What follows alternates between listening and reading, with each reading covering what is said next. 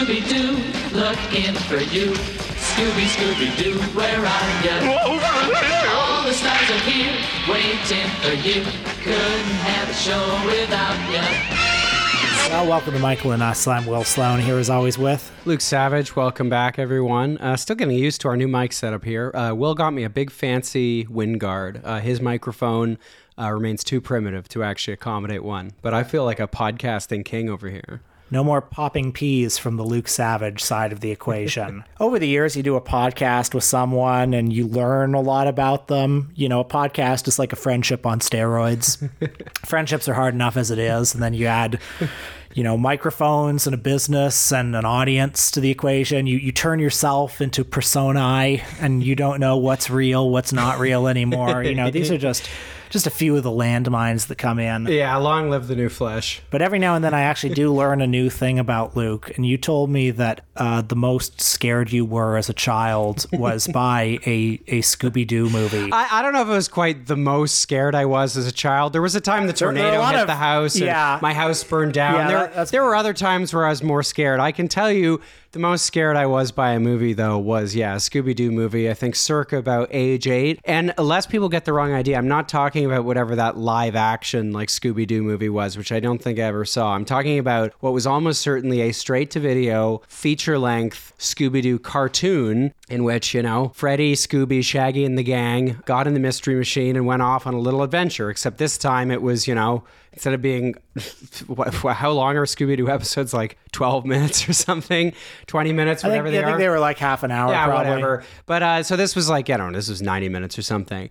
And uh, this one, you know, every episode of Scooby Doo, I like this is a digression, but I don't know how I was so entertained by Scooby Doo as a kid. I loved it. I mean, the fact that every episode of Scooby Doo is like exactly the same thing, and it's like, oh yeah, the, the friendly groundskeeper they meet right at the beginning, like that's who the ghost is, or that's who the you know the monster, And then would, they- would have gotten away with it if it weren't for those meddling kids, right? That's right. That's right. So always in the third act of every single one of those, they like pull off the mask of, you know, the gremlin or whatever. And it's like, oh, why, it's Mr. Withers from the haunted amusement park. But the thing about this made for TV movie or whatever it was, which by the way, if, if anyone actually knows what this movie was, do send a message on the Patreon or something. DM me on Twitter. I'd be curious to look it up. But the twist in this movie is that folks, the monsters are real. So at the big unmasking moment, like there's a scene where one of them goes to pull off, like, I don't know, the, the mask that a zombie's wearing or something, and then it won't come off. And then, you know, Freddy is saying, oh, well, it must be, I don't know, animatronics or something. But like this time, the monsters are actually real. And you know, this is what liberals are trying to do. They're trying to destroy the monomyth. yeah, that's right. Yeah. This is what the Frankfurt School is doing to folks. This is your Scooby Doo on Walter Benjamin. But no, uh, this scared me so much I could not sleep. And I remember my mom, you know, to her credit at the time, she was not having any of this. She was like winding me up and stuff like that. She did not take it seriously, which was probably the right response rather than indulging uh, this ridiculous. I I mean, I think it's fair to say a reaction to it's ridiculous to have at age eight. Well, while we're on the subject of Scooby Doo, by the way, I just want to briefly put on the record. Are you aware of a show from the 1970s? It ran two seasons and it was called The New Scooby Doo Movies. The episodes were an hour long, and I know it because there was one uh, that I used to watch as a kid where the guest star, every episode had a guest star, and one, Oh, I think I did see this because was it basically just like regular Scooby Doo? It was like regular Scooby Doo. It had a different theme song. The theme song was like Scooby, Scooby Doo. Oh, yeah. Scooby, Scooby Doo. And every episode had a celebrity guest star. And the one that I saw as a kid was Batman and Robin, were the celebrity guest stars. Yes. Um, I think I saw that too. But other episodes, the guest stars included Don Knotts as Homer Pipsqueak. Sorry, who's Don Knotts? Uh, he was on the Andy Griffith show. Uh, he Not all our listeners will be aware of that. No, no, it's You're a- aware we have some listeners under 50. It's a fair point. Um, if you if you were uh, my dad or anybody of his generation, you would know who Don Knotts was. So he was in one episode as uh, Homer Pipsqueak, but I'm looking at the list here, and apparently Phyllis Diller was in an episode as herself. Uh, Sonny and Cher were in an episode as themselves. Episode 8, The Secret of Shark Island. Mystery Inc. stays at an offshore hotel with Sonny and Cher, where the hotel manager warns them of shark men who rise from the waves. Yeah, special guests Sonny and Cher as themselves. Uh, Tim Conway, the Harlem Globetrotters. Uh, now, Sorry, the Harlem Globetrotters, like, Are they established as characters? Like, do they exist as individuals apart from being part of like the bigger Harlem Globetrotters whole? Well, it's a good question because so the episode was episode 12, The Ghostly Creep from the Deep. Uh, in Florida, Mystery Inc. and the Harlem Globetrotters encounter a mystery ship crewed by ghost pirates in a swamp. The, the voices included Scatman Crothers Right. uh, as one of the Globetrotters, I guess, which I don't think he was in real life. so there are a lot of episodes where, like, yeah, Tim Conway and Jerry Reed and people like that voice themselves. But then also, there's an episode with Laurel and Hardy and two episodes with the Three Stooges, all of whom were long dead by this point. So they got other, I think, but other people owned the copyrights of them. so special guest voice Daws Butler as Larry and Curly and Pat Harrington as Moe. Um, uh, sh- sh- should be interesting. Anyway, back to the main subject. There were things that scared you as kids, as a kid, right? I'm not the only one. No, no, and actually, I want to ask you this. I had experiences with movies as a kid where the being scared was actually part of the process. It was part of the ritual. So, like when I was very, very young, And maybe even being so scared you get up at a certain moment and you like you don't watch that part of the movie. hundred percent, like how the Rocky Horror Picture Show has the rituals built into it. I was like that with when I was very, very young, The Wizard of Oz, when the flying monkeys tear apart the scarecrow. Oh, yeah. and I- I uh, didn't and he like says they threw me over here and they threw me over there. That was terrifying. I, I didn't like it when the witch melts, honestly. Even though that's like the bad guy being vanquished, there was something so disturbing about the idea of like a person melting to me. There is actually a moment in that movie that I still think is horrifying. It's at the end, right before the witch is melted, when she says, Have a little fire, Scarecrow. and she lights the Scarecrow on fire, and there's two seconds where he is helplessly on fire and he's like screaming. I still think that's horrifying. uh, you've spent two hours loving this like lovable doofus Scarecrow, and That, now that he's in- explains that explains why you got up and left the theater when we were, we were watching it recently. You said you didn't um, uh, sort of take movies seriously, or it took it took you a long time to understand movies as like an art form. And I want to know what was it? What was the one uh, that made you think of movies in the same category as like literature or painting or the other arts? You know? I, I don't know. I, I would love to have like an origin story on this where I could say, oh, I, I saw such and such a thing and it, it made me understand the magic of the movies. The truth is, I was just very risk averse as a kid. It only happened recently when you saw the movie Babylon, and there was that that montage at the end about the magic of the movies, and you said, you know what? Maybe this isn't just like a picture play for for the working classes. Uh, maybe maybe Mr. Griffith has invented an art form here. You know? Yeah, no, it was when I saw uh, a little movie called V for Vendetta in the year of our Lord 2023. And it's like, it's great because it's a great movie, but also, you know, there's a, there's a message too. I didn't know you could do that with a movie. No, but I don't know. Uh, You know, I just liked the familiar as a kid. So I think I started watching real movies probably several years later than you did. Like, there were all kinds of movies, like, even my favorite movies, there were things that I would skip. Like in Star Wars A New Hope, when Obi Wan Kenobi rescues Luke Skywalker from the Sand People, Luke figures out that the Empire's traced, uh, what, R2D2 and C3PO back to like the homestead where his uncle and aunt live. And he goes back there in the speeder. And then there's that horrifying shot of just like the homestead and like their skeletons like burning. I saw that, I think, the first time I watched that movie. And then I think I did not watch that sequence again until like several years ago as an adult when I revisited Star Wars A New Hope. But no, so at some point when I was a teenager, I don't know, I grew a little more adventurous. And for whatever reason, yeah, like I, I started understanding that, oh, you can put something on without knowing what's in it. And then often you can have a great time. And the mystery is part of the adventure. I'm thinking of the things that were coming out when we were teenagers, like Dodgeball, a true underdog story, or Mr. and Mrs. Smith, or The Breakup with Jennifer Aniston and Vince Vaughn, Nacho Libre, you know, Napoleon Dynamite. Yeah, there were, there were so many great art films of that era. You're right. it was like being in Paris after the Second World War, and like the floodgates were opened, So, and Mi- like me and my friends Francois and Jean Luc were in this front row, just seeing the complete works of Samuel Fuller, just one after another. Incidentally, I love when we begin episodes this way, especially the free episodes, because I love the idea that people find this on the Jacobin radio feed and then they listen and it's like, all right, yeah, the, the boys are doing 10 minutes on Scooby Doo before they get into the movie. Movie. Incidentally, have you ever looked at, like, you know how on the podcast app there's the ratings at the bottom? Uh, well, because all of the different podcasts on the Jacobin radio feed appear there, if you look at it, it kind of looks like people are reviewing our podcast when probably they're just listening to the dig or whatever. But it's it's really funny when the episode is like, yeah, I was talking about Scooby Doo, and then it's like a five star rating, and the comment is like a vital tool for left organizing. I, I spot the lie. I don't know. How about a little fire, Scarecrow?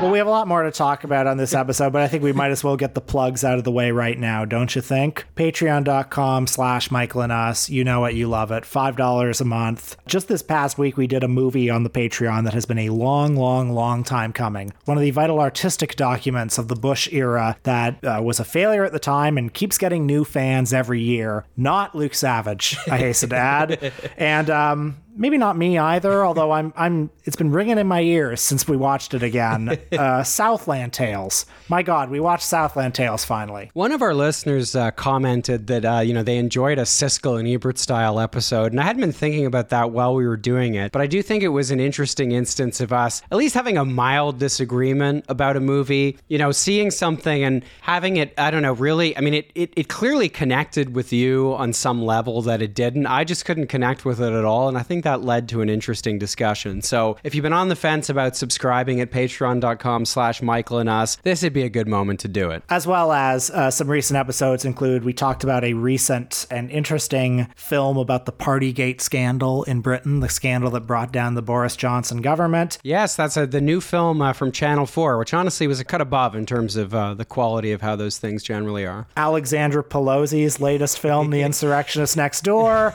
her second January 6th film. In less than 12 months. As well as Luke has a couple of interviews that are worth listening to. You spoke to the McKinsey whistleblower Garrison Lovely, uh, learning about you know how to fix the price of bread, uh, other matters like that. There's also a very interesting episode where you interview the great political commentator Edinger Mentum about the career, the legacy of Benjamin Netanyahu. Yes, lots of great stuff at patreon.com slash Michael and us. I just want to say in bookstore news, because I don't think I remember to do this last week, a big thank you to everyone who came out to the Vancouver Central Library the week before last. It was really nice, uh, as it's been in Toronto and Ottawa as well, to see so many Michael and us listeners at these events. Incidentally, if you are in Windsor, Ontario, or uh, perhaps across the water in Detroit and want to come out, I will be at the Biblioasis bookstore Sunday, November 19th from 5 to 6 p.m. I will be the only uh, co author of Seeking Social Democracy in physical attendance, though my colleagues will be joining virtually. Again, that's the Biblioasis bookstore in Windsor, Ontario, November the 19th, 5 to 6 p.m. You will have more uh, book tour news when I have it. Well, in general, on this show, uh, we've tried to avoid too much, you know, discussing things that happen on Twitter. Generally speaking, a good rule of thumb if you're in the content mines these days. Uh, but there was a thread, a particularly good thread from Corey Robin recently that I thought was worth bringing up. It's quite short, so I'm actually just going to read it, and perhaps we can talk about it a little bit. Corey writes, uh, this was three days ago. Uh, every student of democracy knows that democracy is more than the state or the vote. It's a deep practice of everyday life in which ordinary people argue over and contest and shape the largest and seemingly most remote forces that affect them. Far from democracy dying, we've been seeing since Occupy a birth and maturation of democracy. It's not just the protests and increased voting rates, it's ordinary people, often young people, breaking with the patterns of deference to experts and elites that set in during the 1980s.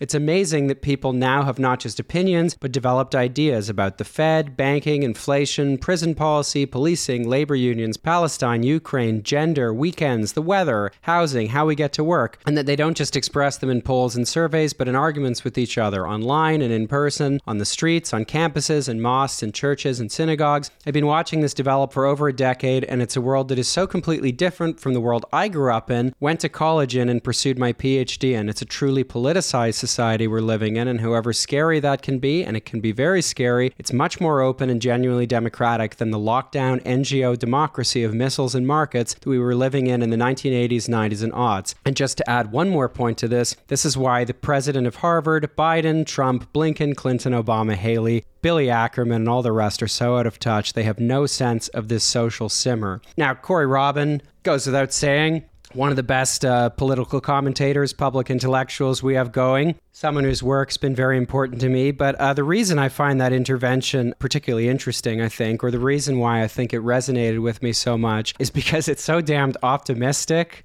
and I feel like I do say a version of this, uh, not as eloquently as Corey, but I feel like I do find myself saying a version of this quite a lot because invited to talk politics on podcasts and the like, and you know, conversation at bars and such, often turning to politics as well. I feel like there is kind of a stock attitude you hear, and I'm not even saying this to criticize it because I understand why people feel this way. I think, you know, various acquaintances and such, you know, they know me as somebody who's on the left, and they often ask me a version of like, how do you even have the energy to be as like connected to this stuff and engage with it uh, as you are? Like, how is this your job uh, without it driving you completely crazy? And honestly, my reply to that is generally some version of, well, yeah, things are bad, but actually, uh, for all the reasons Corey Robin has just said, I cannot tell you how much better and more dynamic things are. Political discourse, even speaking in generally, not just on the left, how much of an improvement there has been since I was a teenager, since I was in my early 20s. Uh, I loved Corey Robin's turn of phrase about the uh, lockdown NGO democracy of missiles and markets. I mean, that is very much what I grew up in. This you know pervasive feeling of politics has been relegated to the you know it's it's just a, it's a series of technical questions. It's problems and solutions. There's no horizons in the i mean forget like achieving it. There's no horizon that can be imagined outside of yeah like 1990s ngo liberalism like the democratic party of the bill clinton era whatever you want. And the fact is people actually are just much more engaged today. And i know that that's not a very comforting thought when you consider how bad everything is and so many areas. But another point I'd make here, and again, this is something, you know, I think this there's been a big change since I was growing up, since I was first becoming politicized on the left. Popular opinion and public opinion in many areas, I think really has shifted to the left, or maybe that's too generous, but it has grown less conservative. There really was a lot more just sort of reflexive deference to political elites and experts and, and the like than there is today so much of the upheaval, political turmoil, political contestation we've seen over the past decade or so really has been about a collapse a, of a, a, crisis of deference towards elites. And I mean, that's manifested itself in some ways that are scary, like Donald Trump being the most obvious example of that. But it's also had a, a lot of constructive expressions as well in left electoral movements and in other things too.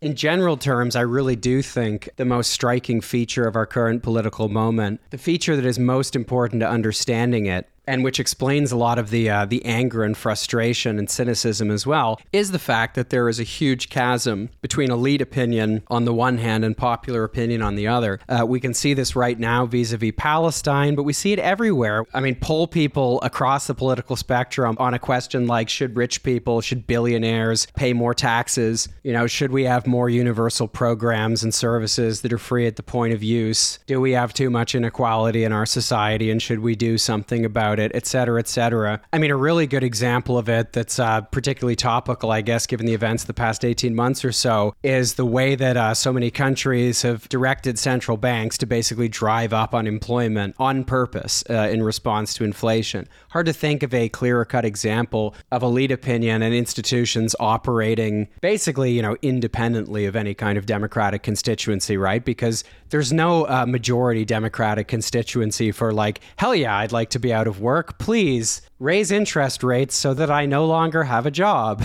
That way, I'll have less money in my pocket to spend and prices will go down. Well, first of all, I really like that Corey Robin thread, and my feelings about this are kind of all over the place these days because, you know, it's hard not to feel this sense of despair and, you know, even moments of hopelessness when, you know, Justin Trudeau, Joe Biden, Bob Rae at the UN. Yeah, all your all your faves are betraying you. These totems of of liberal democracy and, you know, liberal politics are et cetera, et cetera, et cetera. And not to talk too much about like bozos on Twitter again, but in the last few weeks, we've seen like the zombie version of what was going on, you know, in the four years after 2016 of like, well, you know, what are you going to do? Like, you've, you've got to vote for Biden. Things will be so much worse if it was Trump. This zombified left punching from certain quarters, even in a moment when the liberal president is sanctioning ethnic cleansing in the Middle East. And then you see this like back and forth that erupts about you know people saying, "Well, I'm not vo- I'm not voting in the next election. You know, I'm, I'll never vote Democrat again." And you have all these like you know Biden pilled people, these vote blue no matter who people who are like, You should be damn excited to vote for Joe Biden, okay?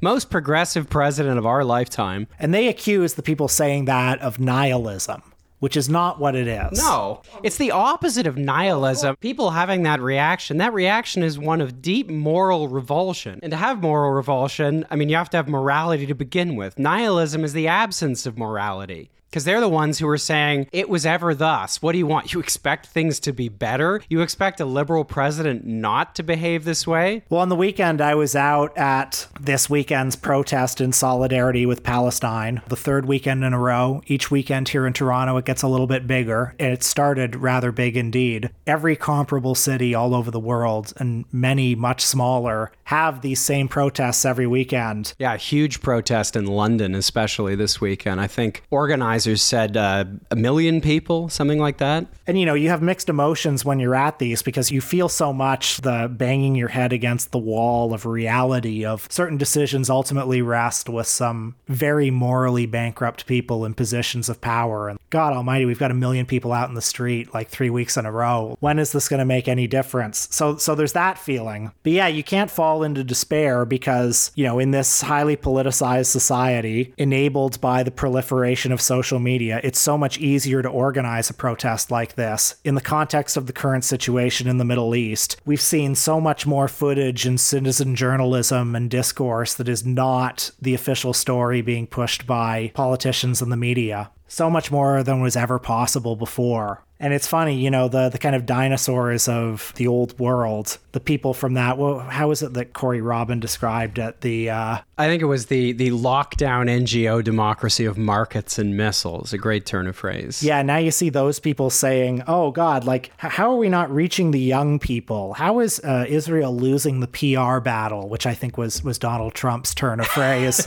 uh, surely it's because TikTok is brainwashing the youth with, Well, with that was- misinformation. That was what I mean. They had a whole back and forth about that at last week's Republican debate, where they were talking about TikTok. Like, yeah, it's a mind virus that's yeah making it's making young people be pro China or whatever. This is maybe a digression, but when you're living in interesting times and you're seeing so much moral rot everywhere, a sentiment that you often hear expressed, and maybe you express it yourself, is, you know, who's going to be on the right side of history? Who's going to be on the wrong side of history? You know, the people waging this will one day understand they're on the wrong side of history. And, you know, embedded in that is this framing still, or maybe a hope that history is still this long arc that bends towards progress. yeah, there's some underlying trajectory that's coherent and where things at least gradually improve. in reality, history is much more like that bowl of spaghetti in The Flash that Michael Keaton. I've said it often. yeah, you know, and and say what you will about that movie. What a powerful metaphor.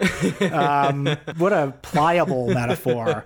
You know, take the Iraq War for example, which is the one that everyone uses in comparison to this current conflict. There's a broad consensus that it was a failure, but there's still no consensus, at least among government and media elites, why it was a failure, how it was a failure. Well, even the whole framing of it as a failure is a pretty conservative one, right? Not a failure, it was a crime. George W. Bush, you see him, he carries around him too a certain air of, um, for want of a better term, failure. Um, and yet, every time I see him, he's on stage holding a microphone somewhere. Yeah, joking it up, yucking it up. You know, David Frum, he's out there. All those hawks from 2003 are still where they are, but you have this enormous protest movement that's happening right now. You see people at these protests from all walks of life. At the one I was at yesterday, there was a very moving speech by a survivor of the Holocaust. And you see all these masses of people who very visibly, very vocally have learned the lessons of the past. Uh, there's a widespread perception, you'll see it all the time, that, you know, populations of people are easily manipulated by fear and hate. But that's not actually true. Masses of population are just like individual people, the median individual person. They have a conscience, they do learn from history they can be manipulated, often on moral grounds. You see that in the Iraq War. A lot of it was sold as we're going to spread our way of life. First, it was sold as, as like a security thing. And then when that pretext fell apart, then it was sold as like, oh, we're just exporting democracy abroad. This it's is a brut- liberation. A, brutal leader who oppresses his own people, you know? It was that kind of argument. So I would just say that over the last months, like I've honestly never felt more alienated and disgusted by our institutions. But I feel much more confidence in people than I did a month ago. Yeah, I guess just to close this conversation out before we turn to our movie, you were talking about 2003. Obviously, 2003, 2001, you know, is a, is a period that I suppose in some ways is, is rarely uh, far from my mind, you know, in thinking about politics today because that was such a formative moment in so many ways. But since we began by reading that thread of Corey Robin's, I can't remember if I brought this up before and I may be mangling the details, but I believe Corey Robin once interviewed, I think in the late 90s, none other than William F. Buckley. And I remember him saying that, you know, Buckley complained about politics in the 1990s because he felt with the Cold War over, you know, there was nothing to kind of marshal the forces of, you know, conservatism around. For Buckley, you know, conservatism needs, you know, an adversary. It needs a it needs a threat. Gosh, I wish he'd lived to see wokeness.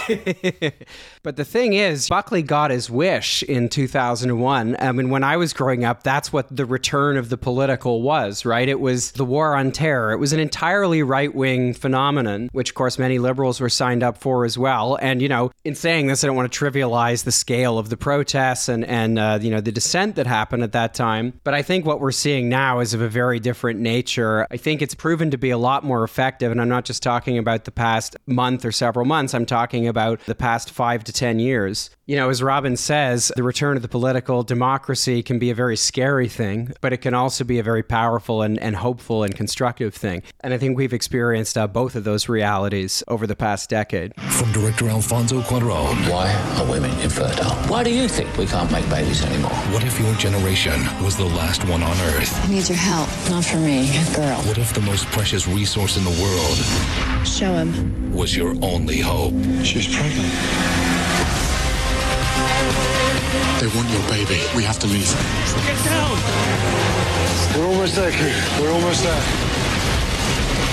Children of Men, rated R, now in select theaters. Well, our movie on this episode is a winner of our super delegate poll over at Patreon. We have a new super delegate tier. Uh, we were we, we frankly have too many super delegates now, so we've uh, We, we didn't think the concept through because the idea that very many people, a critical mass of people, would pay $10 a month for the you know the privilege of being able to nominate movies and then vote on them so that we have to watch one. We didn't think through what would happen given the limits of you know the size of patreon's polls and things like that uh, when there was more than 100 people which there now are thanks to all who signed up. We hope more of you do. Back when it was like 10 it was much much easier to handle. But you know now people can nominate and based on how many people press the little heart button on their nomination it's a really streamlined process actually. Uh, but also fun stuff in the super delegate category luke and i are going to do an extra mailbag episode every month hashing around your comments just having a little bit of a chat directly with you the fans and that'll be for super delegates only. So, as a general rule on this podcast, we're not going to have any tiers for, you know, the mainline content. If you join at the $5 a month Al Gore tier, we're not going to say, oh, well, you have to pay $10 a month to get an extra episode or something.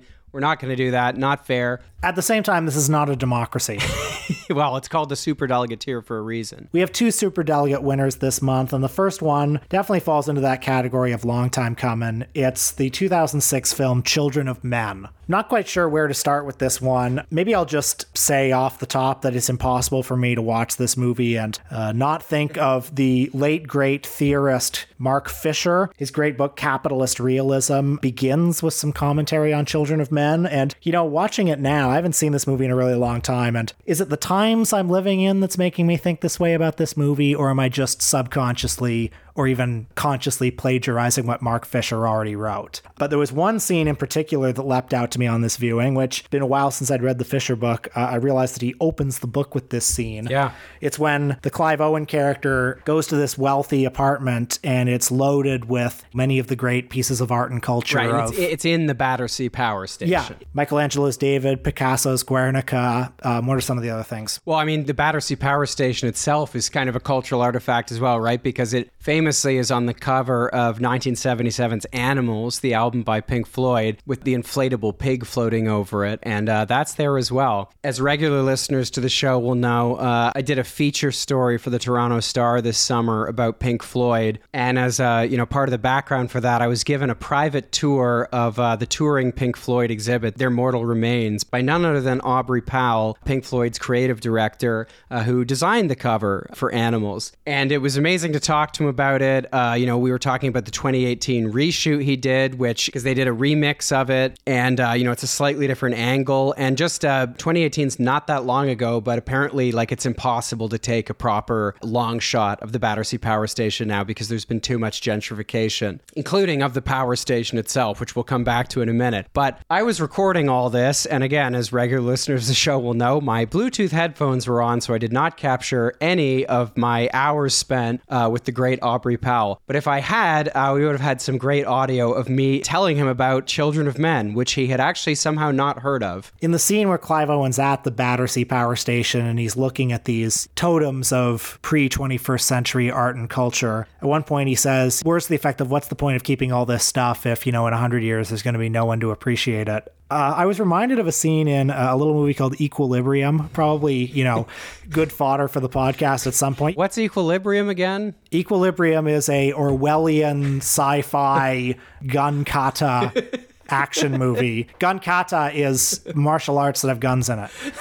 Um, you know, Bruce Lee never thought of that. That was something that vexed a lot of the previous martial artists. It's 1984, basically, with action. And there's a scene where Christian Bale, as the Winston Smith type, uncovers this room full of the great art and culture. And he's listening to Beethoven, and a single tear rolls down his cheek. He's never he's never felt art. He's never felt music before, and the power of it. And that movie would suggest that there's an inherent beauty in this work. Whereas when you see all of these things in that scene in Children of Men, Michelangelo's David, Guernica, it's all ripped of its context and it becomes meaningless. That's right. I mean, Fisher uses that scene to illustrate the way that the uh, commodification process inherent in capitalism erodes the aura of an artistic object and, yeah, just turns it into a commodity. It's not even clear. I mean, you know, as he points out in that essay, it's not even clear, like, what this facility is. You know, when Clive Owen is pulling up to it, it seems to be both a kind of private facility and something that's run by the government. This guy just has all of these absolutely priceless objects. It's not really even clear how much he values them. By the way, we'd be remiss if we didn't recount the rest of that exchange that uh, Clive Owen's Theo has with his host, because as you said, he asks him, you know, 100 years from now, there won't be anyone around to look at this. What keeps you going? his interlocutor replies and you know what might be the most important line in the film certainly one of them he says you know what theo i just don't think about it which in discussing the movie hopefully it will become clear uh, why that's such an important line In writing about that scene, Mark Fisher writes Tradition counts for nothing when it is no longer contested and modified. A culture that is merely preserved is no culture at all. The fate of Picasso's Guernica in the film, once a howl of anguish and outrage against fascist atrocities, now a wall hanging, is exemplary. Like its Battersea hanging space in the film, the painting is accorded iconic status only when it is deprived of any possible function or context. No cultural object can retain its power when there are no longer new eyes to see it. Now, central to a lot of Mark Fisher's writing and thought is the idea of the end of history, not in the way that Tony Blair and Bill Clinton meant it, but the end of history as a moment where, uh, you know, what's that famous phrase? It's easier to imagine the end of the world than the end of capitalism. The idea that this is now all there can be, and it's impossible to imagine a future. It's just an endless repermutation, rehash of what's come before, but getting worse and worse and worse. That's right, and, and Fisher also has that wonderful related concept of hauntology, uh, which you know ex- expressed in the name of that great essay of his, "Lost Futures." Right, where it's not just that there's a pervasive sense of futurelessness, it's that we're actually haunted by the memory of it having once been possible to imagine a future and to imagine alternatives to the present. I do just want to get in a, a detail that regrettably Mark Fisher is no longer alive to know, but the opening of capitalist realism is perhaps even more prophetic than he imagined because, as I discovered while researching a, an essay that's in my book, actually, uh, in 2018, the Battersea Power Station was actually actually bought by a Malaysian based sovereign wealth fund. And it's soon going to be, it probably is by now, a home to a mixture of luxury lofts, restaurants, retail outlets, and a quote, chimney lift tourist attraction, also a 5,000 square foot campus, that's what they're calling it anyway, owned by Apple. So the building itself, you know, which was once, I mean, I think at one point in, in the 1930s, it might have supplied as much of a quarter of uh, the electricity in London. It was a very significant coal fire electric plant. And the building itself is now a heritage object. So the very setting in which this amazing scene in Children of Men occurs, the setting itself has been acted on by the same process, not just in the movie, but in the real world as well. So Fisher, prophetic as always, even in ways he didn't predict himself. You kill me. A hundred years from now, there won't be one sad fuck to look at any of this. What keeps you going? You know what it is, Theo? I just don't think about it. There's a scene very early on in Children of Men. I think it's the opening scene where Clive Owen's character is walking through the streets of London, and for many years it's been established that no child has been born. You know, society is facing imminent extinction within the next century, and, you know, he, he's walking through the streets, and surprisingly, British society looks, I want to say, 30% worse than it does now, maybe 40% worse, but still recognizable. And this is another one of those moments where I was thinking, like, am I remembering what Mark Fisher wrote about, or does it just feel like being in a world that's 5 to 10% worse all around than it was when I first saw this movie in 2006? It's remarkable when Theo is is either driving away from or being driven to the Battersea Power Station, and he drives along the road that I mean, I'm embarrassed as someone who's visited London many times that I can't remember the name. The road that leads up to Buckingham Palace, and it's so perfect what you see because basically what you see is exactly what you see if you go on that road today. In fact, I walked down it when I was last in London in 2019. In the event of a global collapse in which I don't know things in Britain were, you know, marginally more stable than they were elsewhere, it is absolutely the case that all of this anachronistic imperial splendor would be immaculately maintained. We see it this week when King Charles is on the throne in his ridiculous King Charles cosplay, you know, with the uh, very ethically sourced diamonds all over his crown. Uh, you know, you see the dystopian London in Children of Men looking so similar to the cities that we live in. And it reminds me of this passage again from the first chapter of Mark Fisher's Capitalist Realism. Children of Men connects with the suspicion that the end has already come, the thought that it could well be the case that the future harbors only reiteration and repermutation. Could it be that there are no breaks, no shocks of the new to come? Such anxieties tend to result in a bipolar oscillation. The weak messianic hope that there must be something new on the way lapses into the morose conviction that nothing new can ever happen. The focus shifts from the next big thing to the last big thing. How long ago did it happen and just how big was it? So I think it would be fair to say that the two of us thoroughly enjoyed this movie. I'd only seen it once. I think you were spitballing that you'd maybe seen it twice, once in 2006 in the theaters and perhaps once since then. I think so. So Children of Men is one of those films that is certainly brimming with provocative political content, but at the end of the day, the delivery system for all of that is just a really good thriller. And I think you said while we were watching, I mean, this is a film that doesn't put the cart before the horse. You know, it is a, a virtuosic piece of filmmaking by Alfonso Cuarón. And a lot of the meaning of it is implicit rather than stated. Yeah, that's definitely one of the Michael and Us Ten Commandments for good cinema. Well, I could probably cite a million examples of didactic art that I like too, but uh, you know, what can I say? I have no principles. So, as Will said, uh, the film opens by establishing that its events take place in the not too distant future. The first thing we see in the film is a news report about the death of someone named Diego Ricardo, uh, who's died at the age of 18 and was a celebrity because he has the distinction of being the youngest person in the world. Uh, because for an unknown reason, there have been no babies born for 18 years. And actually, I found a, a comment from Cuarón on this, which I which I quite liked. Uh, you know, he was asked in some interview about why the central plot detail of the film goes completely unexplained. And he answered, There's a kind of cinema I detest, which is cinema that is all about exposition and explanation. It's become now what I call a medium for lazy readers. Cinema is a hostage of narrative, and I'm very good at narrative as a hostage of cinema. I'd agree with that assessment, and I think the film is much stronger for uh, leaving this central thing in its plot a mystery. But there's this crisis of infertility. Major cities all around the world are burning and in crisis. We see a government propaganda ad that ends by saying, well, and in the midst of it, Britain's soldiers on it is possible, I suppose, that things are not as bad. You know, they're not quite as bad in Britain as they are in the rest of the world. Or maybe that's just complete nonsense. Maybe every country is telling its citizens some version of this. Well, I feel like when the dystopia happens, as maybe from some perspectives it's already here, it doesn't announce itself as such a lot of the great atrocities in history, for example, you know, it's not like they were announced as world historic atrocities the second they happened or were uncovered. It was felt over generations. This is uh, something that I liked about Southland Tales last week, a movie that, as I say, has been ringing in my ears ever since I watched it again. What it understands is that even when the dystopia is here, the rest of the world is still gonna like keep moving. And in fact, the disparity between the dystopia and the normalcy, or maybe not the disparity, the, the tension between the dystopia and the normalcy will grow increasingly absurd. This film captures that so well, and it captures it so particularly well in the British context. Like, this is exactly what it would be like, because in the midst of all of this, when, you know, there are literal, like, government stormtroopers just, you know, clearing out entire apartment complexes where they've decided that the people are, uh, you know, illegals or, or Fugees as they're called. You know, there's in this, you know, sci fi dystopia, Britain has become very cruel to people uh, seeking asylum, which fortunately uh,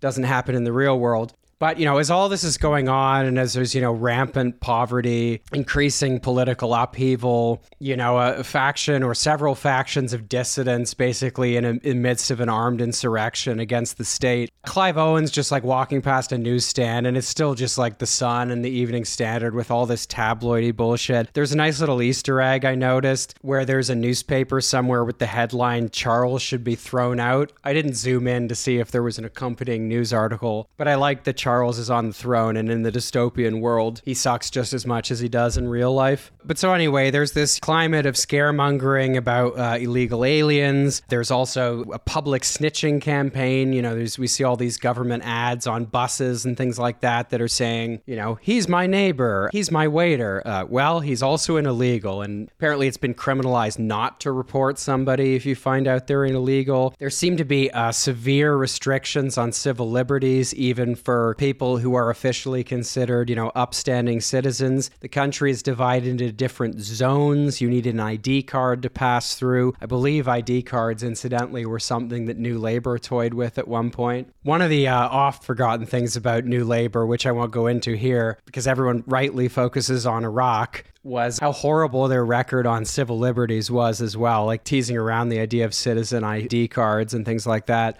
But so, I mean, you know, like Southland Tales, I wish you could think of a better movie there. You keep uh, feeling the need to disrespect Southland Tales. I don't can- know. You're gonna keep. You're gonna be thinking about that movie a year from now. What can I? I haven't thought about it till you brought it up today. Actually, I'm gonna keep banging the drum, and eventually it's gonna work its way into your brain, and you you'll be thinking about you know Jon Lovitz and old Kevin Smith and Justin Timberlake and all the gang. An- another movie uh, you could say the same thing about is uh, V for Vendetta, which you know Which honestly, I probably like a little less than Southland Tales. I think if we watched it again, we might be more charitable to it than when we did our episode about No, it back probably, in 2017 yeah. or whatever. But regardless, one thing that I, I'm sure I said at the time that I think that movie does do pretty well is the way it depicts a civil authoritarian, you know, repressive version of British society is very believable. You know, it does a very good job of, you know, depicting the kind of normalcy that's coexisting with all of this. And like Children of Men, is very much a response to the repressive climate uh, after 9 11 and what all of the endless moral panics about, you know, there are going to be suicide bombers in Brooklyn and all that stuff. You know, the film is imagining just a kind of heightened version of, you know, that Britain has enacted some version of, you know, the Patriot Act on steroids, which was possibly enacted as an emergency measure, but now it's been around for so long, it's just the law of the land. And one of the things we learned very early about Clive Owen's character Theo is that he used to be an activist of some kind. I mean, again, this is something the film does very well. It sort of hints at the past a fair bit. It tells you what you need to know, but there's no lore created here. All you need to know is that Theo, like uh, virtually everyone else in Britain, or like, uh, you know, majority in Britain, has at a certain point just given up. Uh, there's another important line when he visits the Battersea Power Station and he's having a conversation with that guy where he says it's his birthday or it was his birthday the day before. And the guy asks him, you know, what did you do for your birthday? And he says, I didn't do anything. Felt the same on my birthday as every other day. Woke up, felt like shit. Went to work, felt like shit.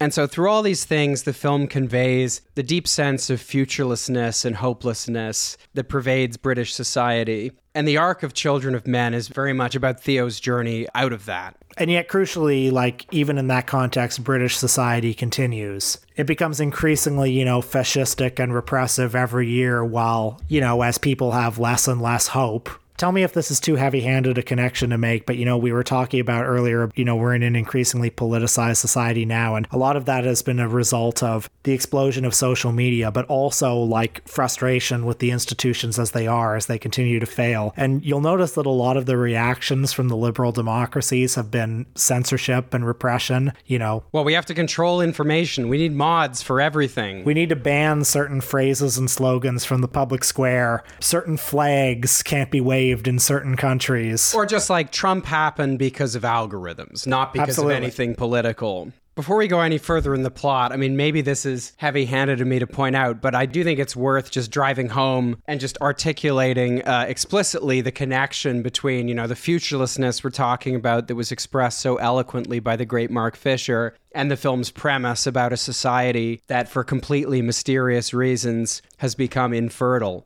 there's a scene roughly midway through the film in a sort of dilapidated school. And, you know, if you're not watching carefully, it just looks like, you know, there's a lot of dilapidated settings in this film. And you might not even fully register what's going on here. But I mean, the school is not dilapidated because Britain's public infrastructure is crumbling or because, you know, it's been used as a base by one of the various factions, you know, fighting in this kind of almost civil war. It's dilapidated because there are no children anymore. So, you know, the school itself has become an anachronism. And when there's no youth, uh, when there's no possibility of youth and nothing is young, there's also no possibility of anything new. So I don't think the idea of futurelessness is something that you know Mark Fisher has sort of injected uh, into the film, or is just sort of a creative interpretation of it. I think it's something that uh, Cuarón very obviously intended, and probably P.D. James did in the original novel that it's based on as well. So, to go a little further in the plot here, Theo is basically uh, abducted one day by a group of people we quickly learn are dissidents, one of whom, played by Julianne Moore, is a former girlfriend of his who kind of knows him from his activist days and has, for unknown reasons, not been afflicted with the same cynicism he's been afflicted by. They enlist him for his help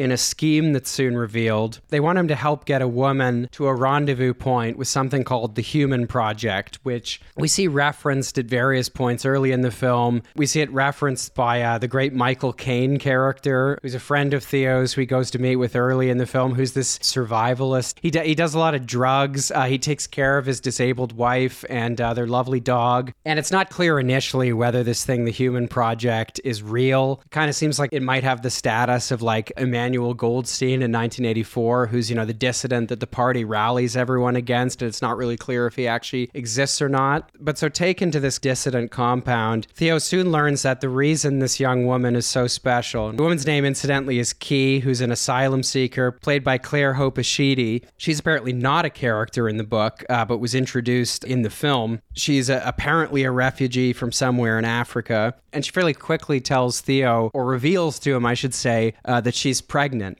And again, the reasons for this, how this has happened, is left a total mystery. And I think again, that's something uh, you know that's a that's a strength of the film, not a weakness. We should say though, actually, on the way to the compound, there's this completely harrowing scene that is a particularly good example of the uh, unique cinematography in this film, which is one of its other strengths. It's a very technically impressive film as well. It has a number of incredibly long takes, uh, including this one in the car that Will actually remembered. It was so striking he remembered it years later. The cinematography by Emmanuel Lubezki, by the way. The camera begins in the front seat and it sort of moves to the back and sort of circulates through the car. And you know, it's a long take scene that has a lot of virtuosic stuff where, you know, there's a car accident and then a crowd comes in and then there are gunfights, somebody gets shot, etc., etc. A lot of action, a lot of tonal shifts for the actors to maintain. Yeah, it's when it starts out, they're just kind of joking around, and then it becomes this harrowing chase scene where someone gets shot fatally. But just the camera, it's almost invisible. You might not notice it if it's not pointed out to you, but you wonder what rail is the camera on? Is it remote controlled? Is there a way that the cameraman is somehow fit in there? It's remarkable what it achieves because it's not just the width of the shot and the fact that it pans from left to right so much. There's also depth to the shot. The camera also seems to pull to the front of the car and then back again. It seems to turn. And so you get so immersed, like you feel like you're in the car, which makes the impact of the chase scene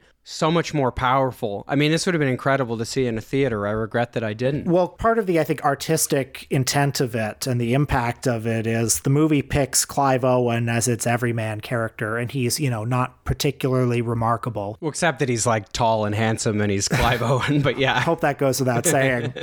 and he's our point of identification, but the movie isn't quite from his POV exactly. The visual style is almost like we're standing next to him the whole time, and we're seeing things things not quite through his eyes, but next to his eyes. We don't know any more than what he knows at any given time. The movie doesn't have an eye of God perspective that most movies do, where the camera always knows where to be at any given moment. It's always just kind of lagging behind Clive Owen without putting too fine a point on it, visually, I think the movie communicates the idea that, you know, it's constantly moving forward without knowing what's happening. You know, most movies with that eye of God perspective, there's a sense of fate. But this one is just constantly moving forward into an uncertain future. Even if, as we said before, the future is prescribed in a lot of ways, the visual style is a counterpoint to that. So Theo and Key end up at this compound. Julian, played by Julianne Moore, is a victim of this fatal shooting uh, during the chase. One of their associates, whose name is Luke, actually, uh,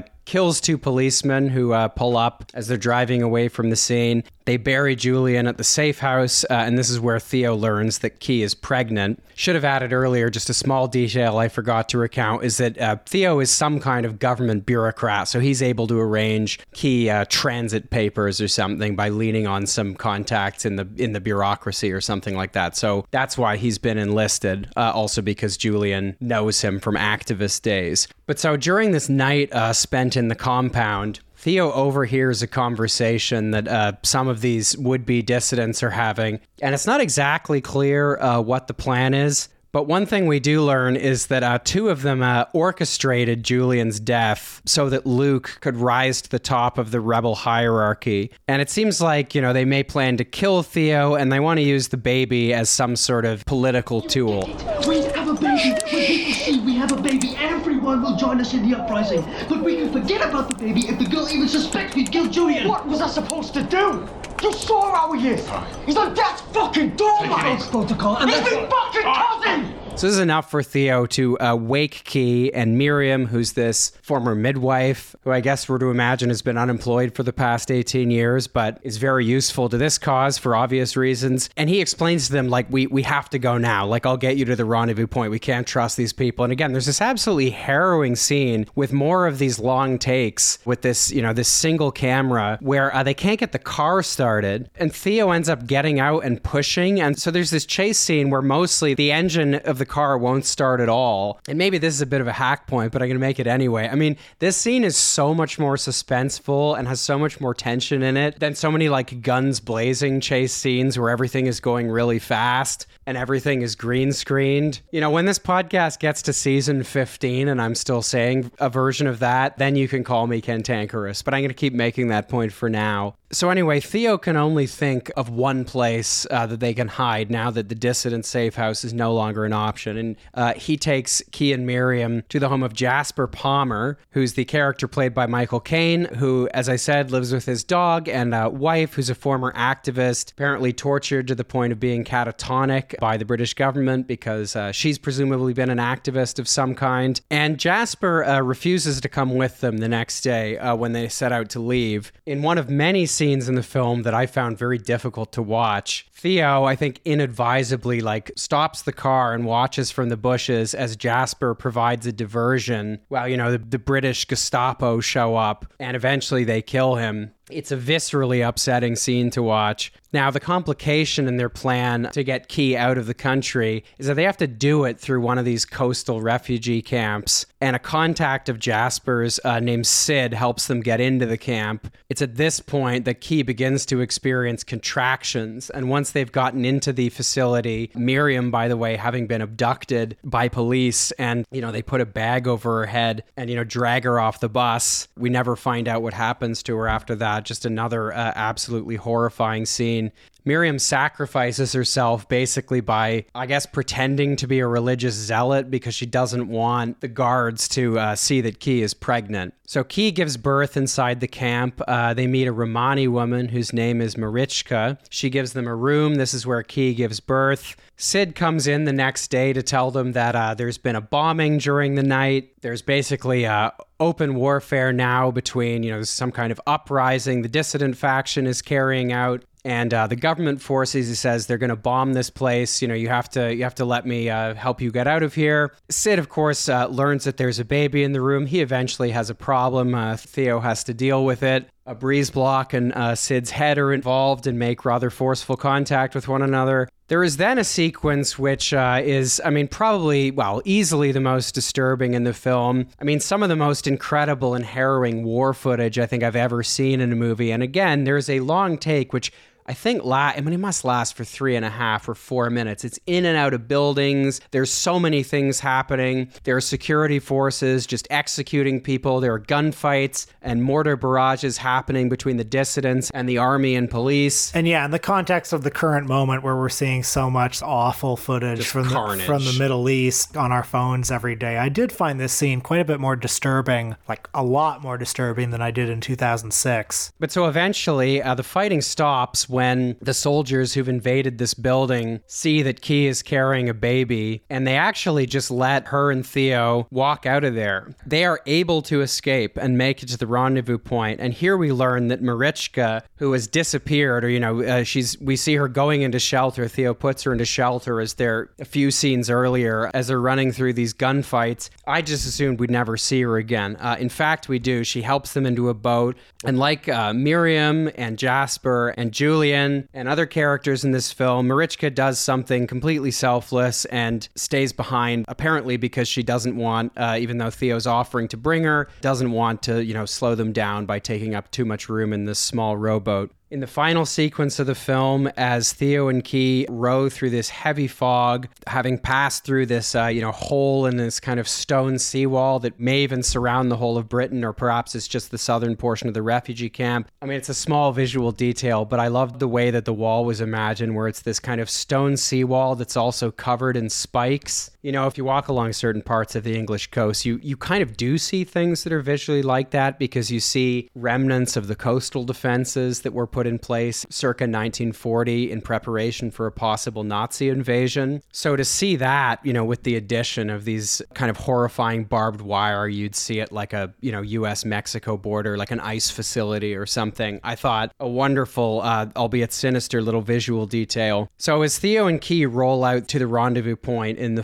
fog, they see some jets fly over and uh, apparently launch airstrikes on the refugee camp. As Theo is possibly dying, uh, certainly he's badly wounded. His fate at the end of the movie is not entirely clear. Key tells him that she's going to name her baby girl Dylan, which was the name, as we've learned earlier in the film, of Theo and uh, Julian's lost son who's died for unknown reasons. And then in the last shot of the film, we see a vessel called Tomorrow, this dissident vessel associated with the partly mythical, though apparently real, human project. The screen fades to black, and then we hear the sound of laughing children. Now, crucially, this scene offers only a very small flicker of hope. It just offers one life in the midst of all this dystopia. The movie's not prescriptive in any way, nor is it predictive. That's right. I mean, we have no idea, you know, what's is Theo going to live? What's going to happen to Key and Dylan? Why has Key been able to give birth uh, when, you know, for 18 years no one else has been able to? What even is the human project? What are their objectives really, and what what means do they have to carry them out? We don't know any of that. But I think, in spite of all that, what the film is saying is that hope still exists. A future still exists as long as one can be imagined and hoped for.